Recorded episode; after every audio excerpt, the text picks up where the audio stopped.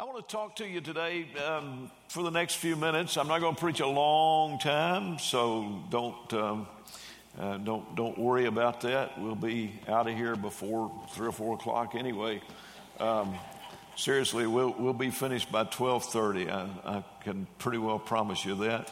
Uh, sort of in the form of a, a question, I guess. Um, to receive or to refuse to receive or to refuse. When I was a little boy, I, I remember my mama saying to me one time, I, I, used to come dragging home anything that anybody gave me from anywhere. And my, my mother used to say, she said, son, I declare, you, you, you'll take anything anybody will give you. And she said, you know, sometimes you, you might ought to turn some of those things down. There, there's some things that it's good to receive, there's some things that you're better off if you don't receive. You know, in the airport, you, you, when you walk in, you start hearing this, they play it over and over and over. You know, don't, don't take anything anybody gives you. There are people in jail today because they received something that somebody gave them, and it turned out to be something different than what they thought it was. You know, it could be something illegal. So, so you ought to be careful. And uh, I, I want to I want to take you to our example in all things, the Lord Jesus Christ Himself. And I want to read from Matthew chapter 27 for my text, verses 33 and 34. I'm reading from the Amplified Version. And when they came to the place called Golgotha, in the Latin that's Calvary, which means the place of a skull, they offered him wine mingled with gall to drink. But when he tasted it, he refused to drink it. Actually, for the setting of this today, I want to take you back to Calvary. I, I love to talk about the cross. I love to think about the cross. Those of you who've been to encounters know that uh, the pivotal session of the whole weekend is a session that we do on the cross. We do that on Saturday mornings, powerful, as we look at the death of Jesus and what he suffered so that you and I could have the joy of sins forgiven. The, the beating that he endured in Pilate's judgment hall. Those of you who've seen the movie The Passion of the Christ, Mel Gibson did a great job on um, making that really come to life and giving you an understanding of some of what Jesus went through when he was on the way to Calvary. Those Roman soldiers beat him mercilessly. Uh, 39 stripes on his back, and those whips that they used not only uh, whelped when they hit, but then there were other uh, whips that they used that literally tore the flesh and ripped it apart. One of the prophetic writers from the past, looking into by the inspiration of the Holy Spirit, the death of Jesus, said that it looked like they had plowed his back. In other words, it looked like a, it looked like a piece of farmland that a, a tractor had gone through with a plow deep in the ground that's made furrows. They just ripped his back open. Some historians say that when those whips wrapped around his body and tore the flesh from his abdomen, that his intestines were literally exposed. The beating that Jesus took in Pilate's judgment hall was horrendous.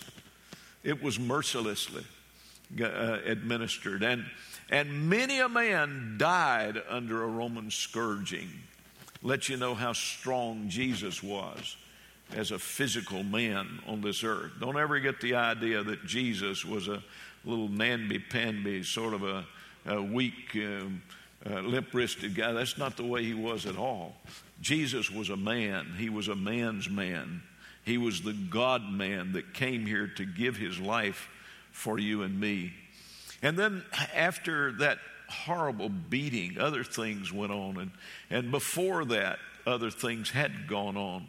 They, they slapped him, Roman soldiers did, and spat upon him. One of the most humiliating, degrading things in the world. You know, sometimes it's hard for me to even comprehend how human beings can do some of the things that they do to other human beings. Can you imagine grown men, here soldiers, men, men, big men, walking by one after the other and just spitting in the face of Jesus until he was covered with spittle? And spittle mingled with blood as it, as it flowed down from his brow where the crown of thorns had been placed. And by the way, when they put that crown of thorns on his head, they took reeds, sticks, big sticks, and they beat those on his head to cause the thorns to go down into the skin and hit his skull and come back out, and literally sewing it to the top of his head. And blood coming from that. They grabbed his beard by the handsful and jerked it out until they didn't leave anything but a bloody stubble of a chin. And all that spittle is being mingled with all of that and running down his face. And horrible. Then they blindfolded him, and these same soldiers would walk by and hit him with their fist and pummel him with their. And then they would say, Prophesy, who, who was it that hit you?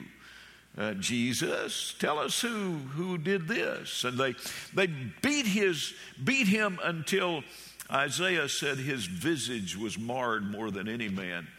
He was unrecognizable, his face swelling to, to the point of being twice its normal size and, and awful. The crown of thorns, the, the beating, the reed, and, and, and then the cross.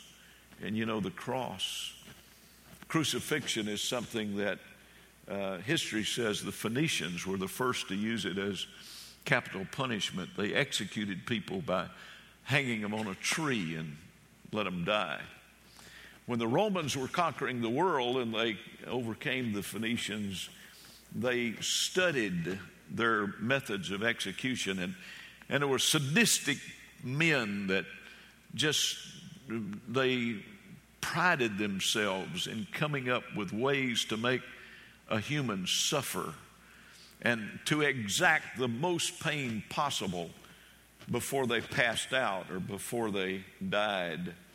And so they studied crucifixion and they found out how they could make it more difficult for the person and make them suffer more until the point of death. And so they didn't just hang them on a tree like the Phoenicians did, they nailed them with their hands spread out and their feet, they, they, they bent their feet and legs and, and drove the nails through so that their feet and legs were bent. The reason for that is when you're hanging on a cross and your body begins to weaken, the body begins to sag. And as it sags and your hands are up, the further down it goes. Eventually, you reach a point where your lungs are locked. They can't breathe. And the only way you can breathe is to, and, and you have to push yourself up. So the person being crucified with all the energy they could possibly muster, they would push themselves back up on the cross until they could get a breath of air again. That went on with Jesus for about three hours on the cross. Can you imagine on that old rugged cross with that back beaten like it was and ripped and torn, and his back going up and down on that old rugged cross, splinters, and it was awful. As I said, they had studied to exact the very most pain possible.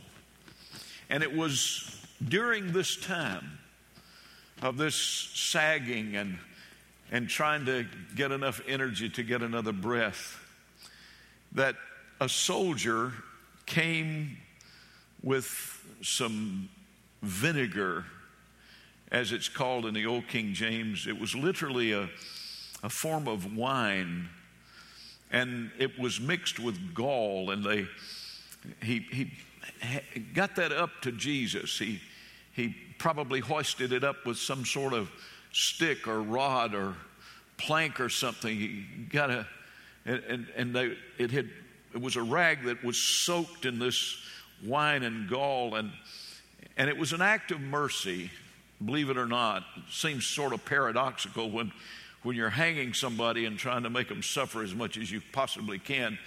But at least one of those soldiers had a little bit of mercy, enough to, to dip that rag in that in that uh, mixture and hoist it up to Jesus so he could drink it. Literally, that it was so saturated you could you could suck in and get you could drink from it and and that's what they did. But my text said that Jesus refused it. Let's see if we can discover why. First of all, let's define this drink, this vinegar mixed with gall. Vinegar, the word that's used here, is literally from the Greek. It's oxos, which is a sour wine. It's a type of wine, it's, it's, a, it's an intoxicating beverage. The gall that it talks about being mixed with was a narcotic that was made from plants. It was very bitter to the taste, but it was also intoxicating. It had an intoxicating effect. So, the reason why the drink was given, as I said a while ago, was an act of mercy from some soldier. What his, his idea was, the, the thought was that I'll, I'll, give him, I'll give him a little something here that will at least benumb some of the pain for a few minutes anyway. So then, why did Jesus refuse it? Let me give you some reasons why he refused it.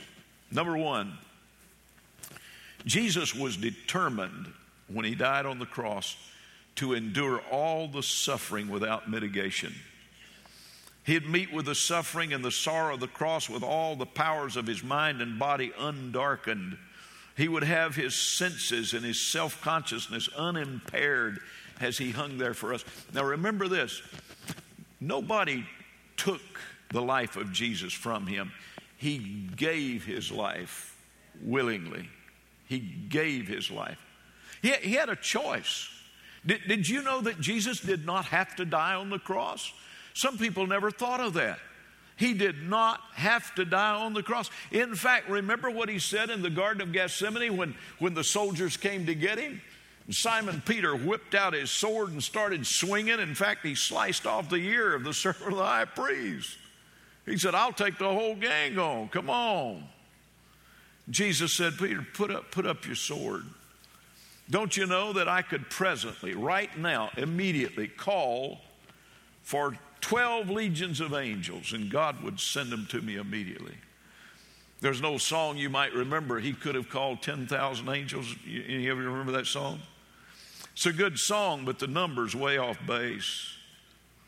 12 legions of angels is 72,000 angels not 10,000, 72,000 warring angels were standing at, at the cusp of heaven, ready to swoop down at a moment's notice and wipe out all of those Roman soldiers and set Jesus free. He did not have to die on the cross, He chose to die on the cross. And here's why. While Jesus did not have to die on the cross, he had to make a decision because if he does not die on the cross, then he cannot save you and me. If he dies on the cross, he can save you and me. Folks, the decision that Jesus made in our behalf, you're talking about love. When John said God is love, folks, that is love. He loved you enough to choose you over himself. He chose your salvation over his suffering. He chose your eternal life over his momentary death. He chose you, and his love for you was greater than his love for his own comfort. And so he resisted the 12 legions of angels, and he also resisted the narcotic that could have benumbed his pain for a few moments. Oh, folks, let me tell you, let me tell you, he, he, he could have saved his own life, but if he'd have saved his own life, he couldn't have saved Beth and Haley and Tony and, and uh, He couldn't have saved the Hensons and the Georges and, and, and, and all of you. And he couldn't have saved me if he'd have saved his own life. But he loved us more. I, are you grateful for the love of God this morning? Oh, what love our Lord Jesus had for us. Oh, what love he demonstrated for us. And so, the first reason he was determined to endure the suffering of the cross, to make sure that every I was dotted and every T was crossed, and he fulfilled the prophecies of God's word to the letter. Secondly, he didn't take, he refused the narcotics offered him because he would not violate the scripture. Even in his suffering, he would not violate the scripture concerning alcoholic beverage. Look at Proverbs chapter 23. I know I'm walking into some controversial territory right here, but that's okay. The Word of God's pretty clear. Proverbs chapter 23, verses 29 to 34. Who has woe? Who has sorrow? Who has strife? Who has complaining? Who has wounds without cause? Who has redness and dimness of eyes? Those who tarry long at the wine, those who go to seek and try mixed wine.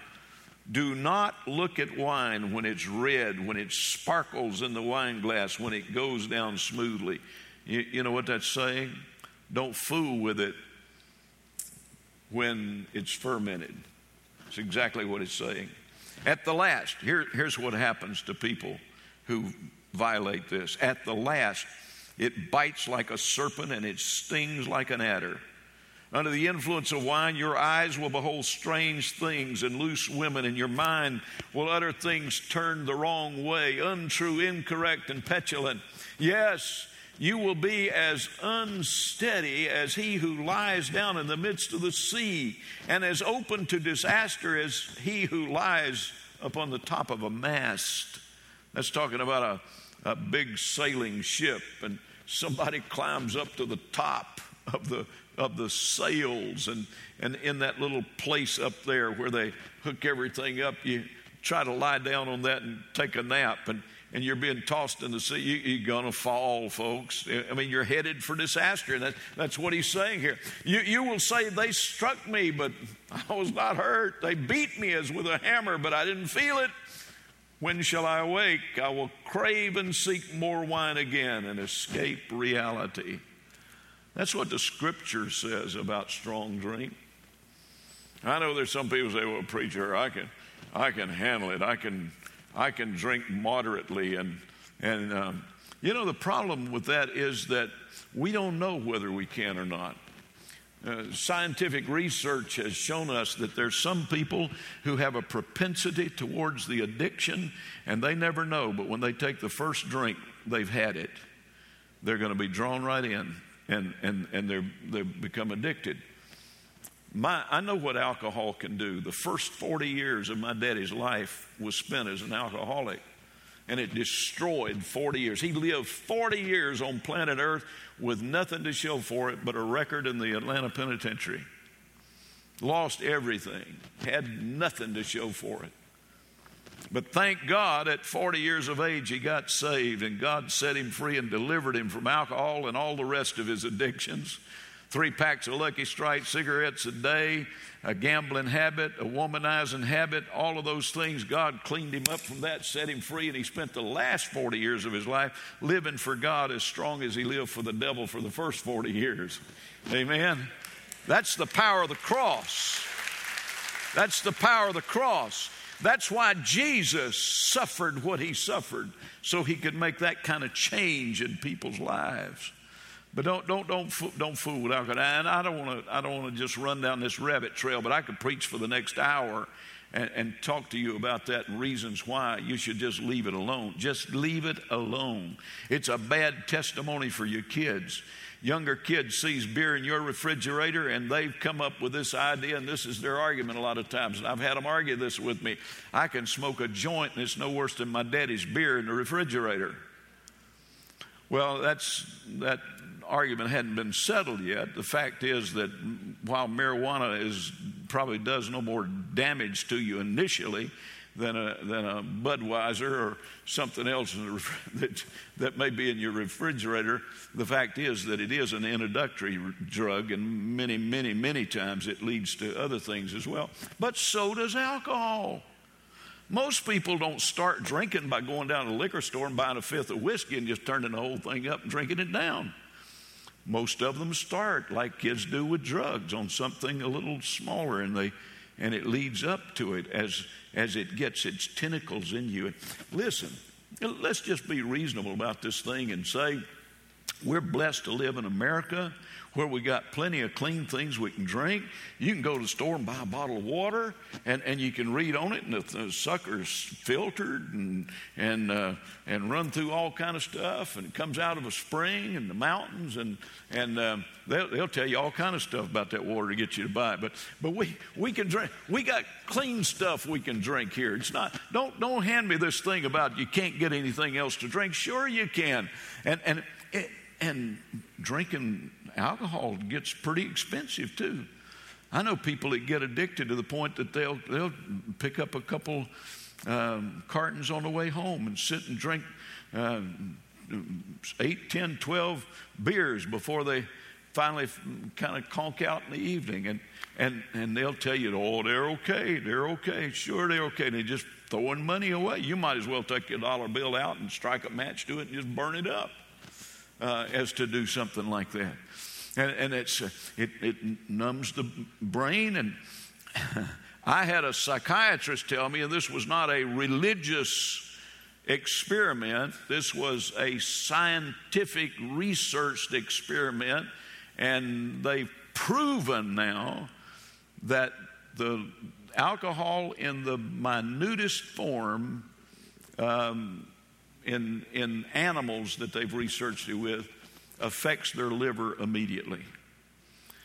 And I've had people tell me, Preacher, don't you realize that a glass of wine a day is good for my heart? Well, sure it is. Drink it so you won't have any heart problems and die with liver cirrhosis of liver. Would you? Here's, here's the thing that, that defeats that argument. You can buy any, look on, look on the jar, I mean, on the container to see where it's from. Welch's, if it's Concord grape juice will do the same thing for your heart that a glass of wine will do. Exactly the same thing, and it won't damage your liver. Duh. I mean, my goodness.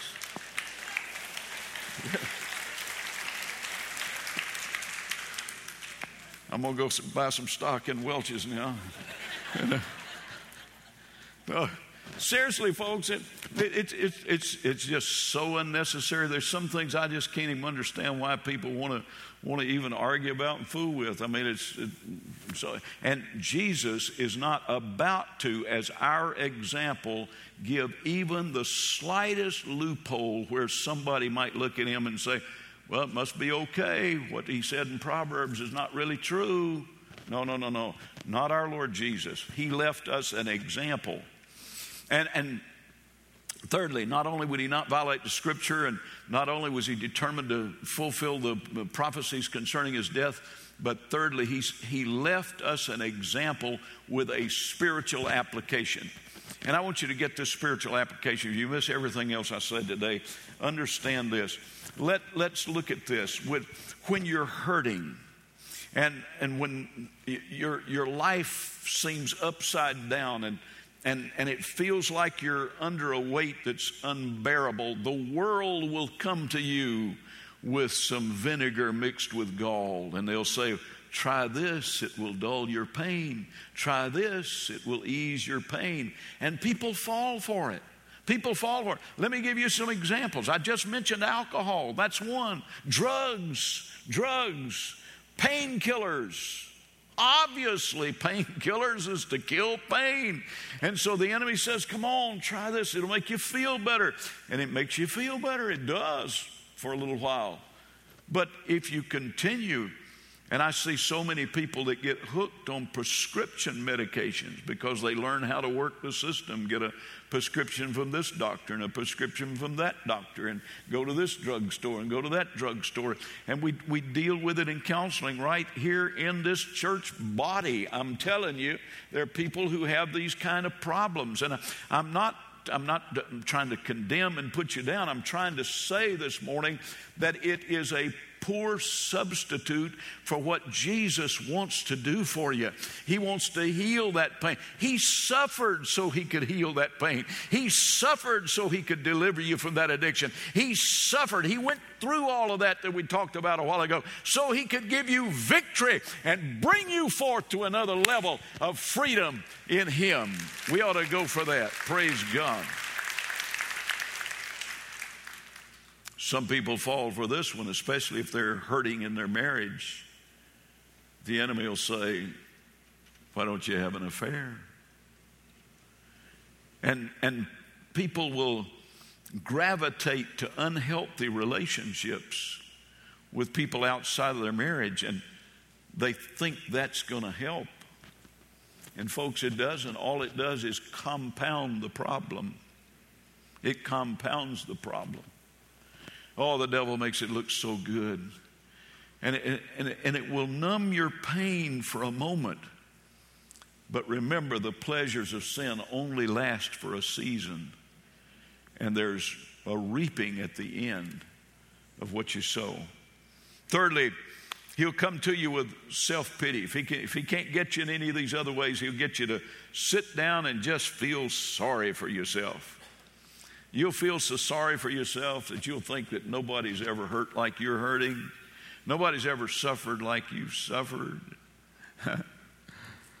I had a I had a couple, the first church that we pastored, elderly couple. They were way on up in their 80s, and, and um, his name was John. And I, I was over visiting one day, and and John said to me, he talked kind of funny. He said, "Preacher," he said.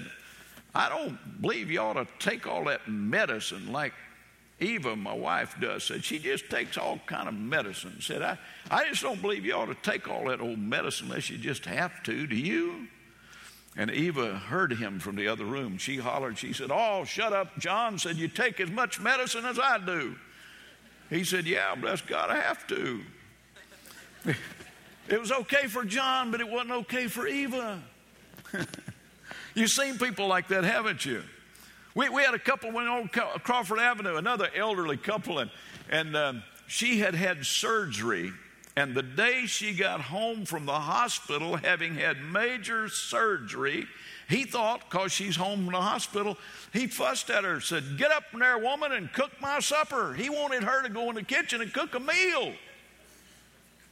He said, She said, I can't. Said, I'm hurting. Said, they wouldn't have sent you home from the hospital if you weren't better. Get up here, get with it. You're not going to lay around here. He was, he was fussing at her.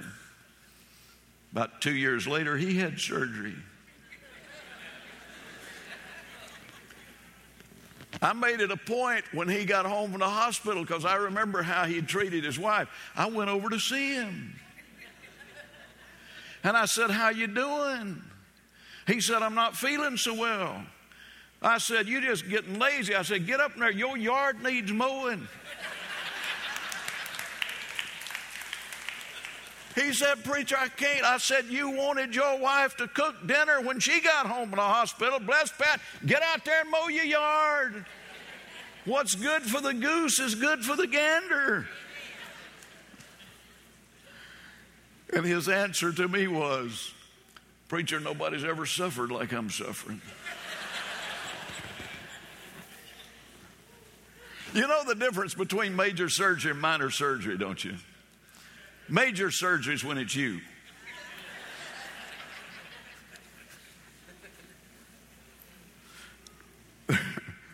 but the enemy will get you to thinking that you're hurting worse than. And I, again, I'm not trying to minimize because I know some of you are going through some tough stuff right now.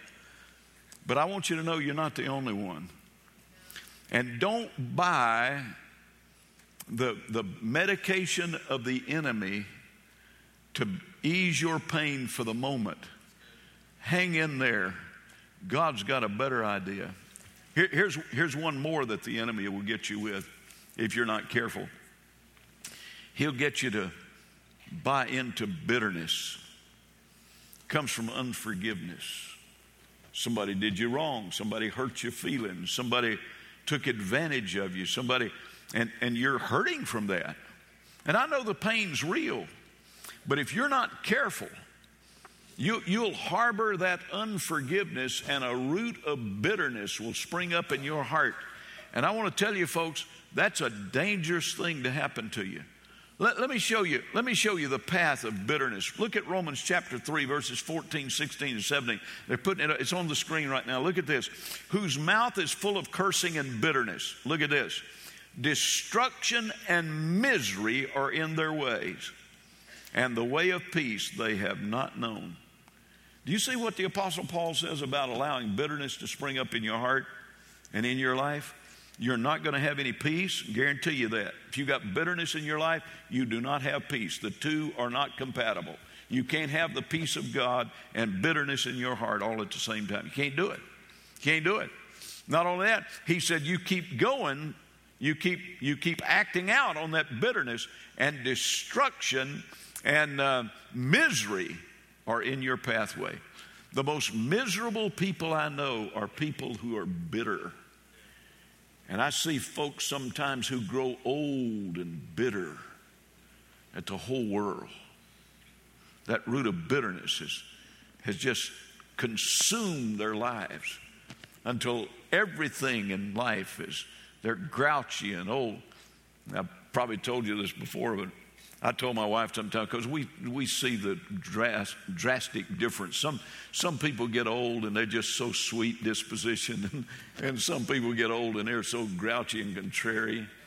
And I said to my wife one day, I said, You know, when I get old, I want to have a sweet spirit, like, and I named somebody. And she said, You probably ought to start working on that now. She said, That doesn't just happen to you when you get old. It's something that develops throughout your lifetime.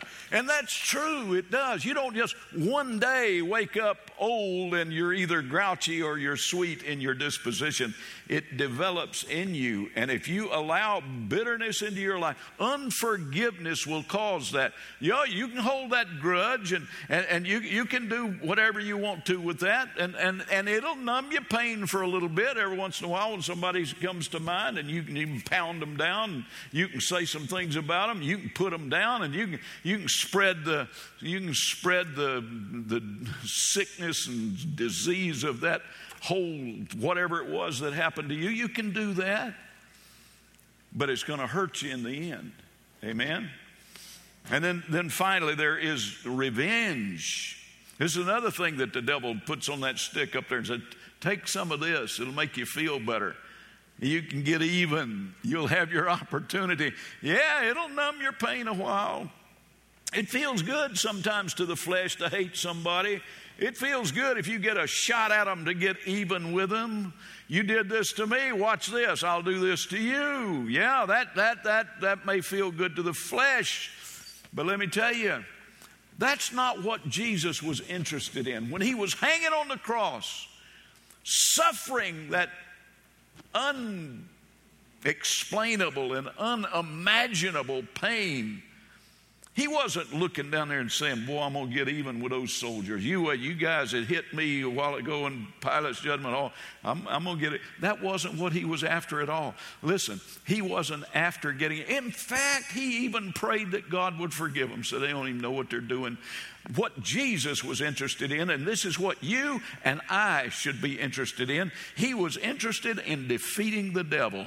Amen winning victory over the devil. And if you're in one of those uh, situations today, it's not a good situation. It may be the toughest thing you've gone through in your life. Don't let yourself be consumed with how you're going to get even or, or what you're going to do. To, get, get all of that stuff out of your life and make up your mind. Bless God, I may be in a mess right now, and the devil may have pulled one over me, but greater is he that's in me than he that's in the world. And I'm coming out on top of this thing because I'm going to declare Jesus Lord and Satan is going to be put under my feet. Glory to God.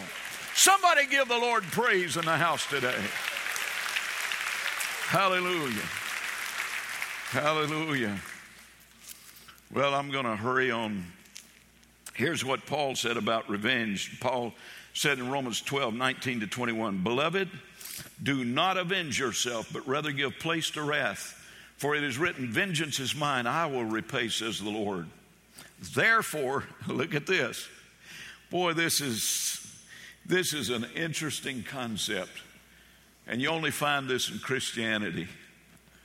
If your enemy's hungry, feed him. If he's thirsty, not your friend, your enemy.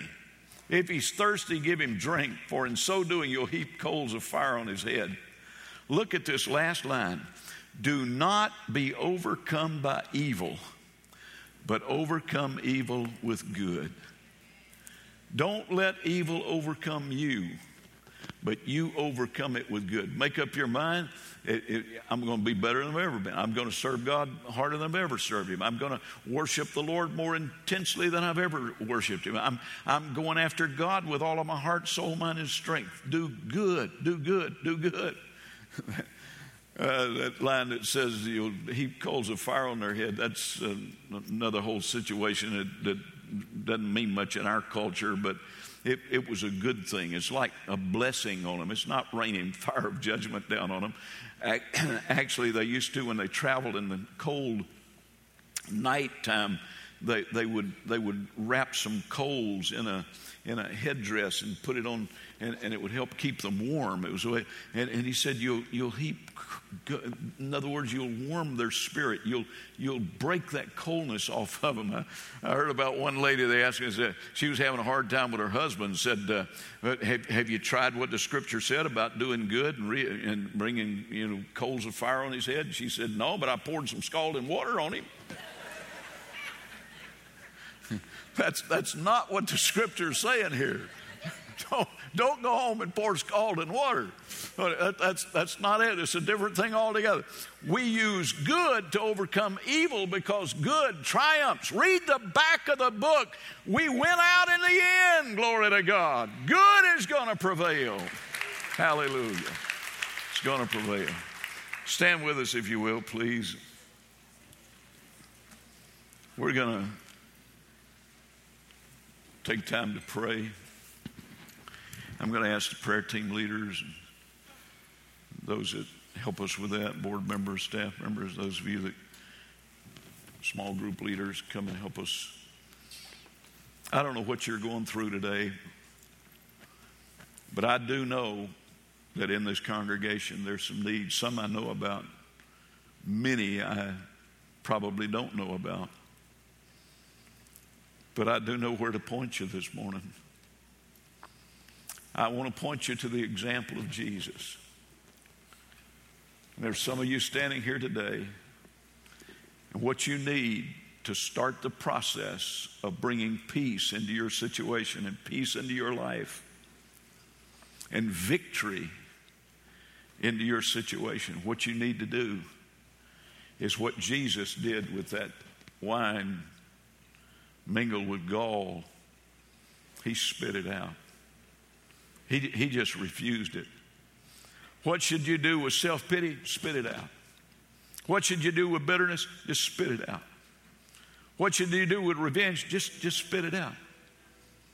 This, this morning would be a wonderful time to come to the Lord and say, Lord, I, I've just decided, I've made a quality decision today I believe that your way is better than the way of the world. And I'm going to do it your way. I'm not going to allow a root of bitterness in my heart. I don't care how mistreated I've been. Don't care who's stolen from me, what they've taken, what they've done, what they've, I don't care how they've stepped on me, how they've abused me, mistreated me, and talked about me, lied on me, or anything else. I am not, I am not going to give in I'm not, I'm not going to take the narcotic of the world because it only numbs for a while. I'm going to I'm going to spit that out. I'm going to get rid of it. I'm just going to come to you this morning, Lord, and release this situation to you. And I'm going to say, here it is. Here it is. Here it is. I refuse I refuse to accept the other. The altar's open. If you're unsaved, come give your heart to Jesus today. Be the greatest decision you ever made in your life. If you're away from God, come on home. He's waiting for you with open arms. Folks, I can't explain to you how much God loves you. I can only tell you this Jesus did what he did at the cross for you. And if you had been the only one who needed him, he would have died for just you because he did die for you. Amen? So why don't you come and give him your life today? Those of you that are dealing with some tough situations in life right now, don't be ashamed. Good night. We're the family of God, and we all go through stuff. You, you, you live long enough, you're going to fight some battles. You live long enough, you're going to deal with some devils. You live long enough, somebody's going to hurt your feelings. You live long enough, somebody's going to take advantage of you and do you wrong. It's your response to that that can make the difference. And you may have been carrying this hurt for years. This would be a good morning to just get rid of it. Just bring it to the Lord. Just bring it to the Lord. The altar's open. Some are already coming. You just just come on. Come this way. If you want somebody to pray with you and for you, we got people to do that. If you want to just find a place just you and God, talk to the Lord about it. God bless you as you pray.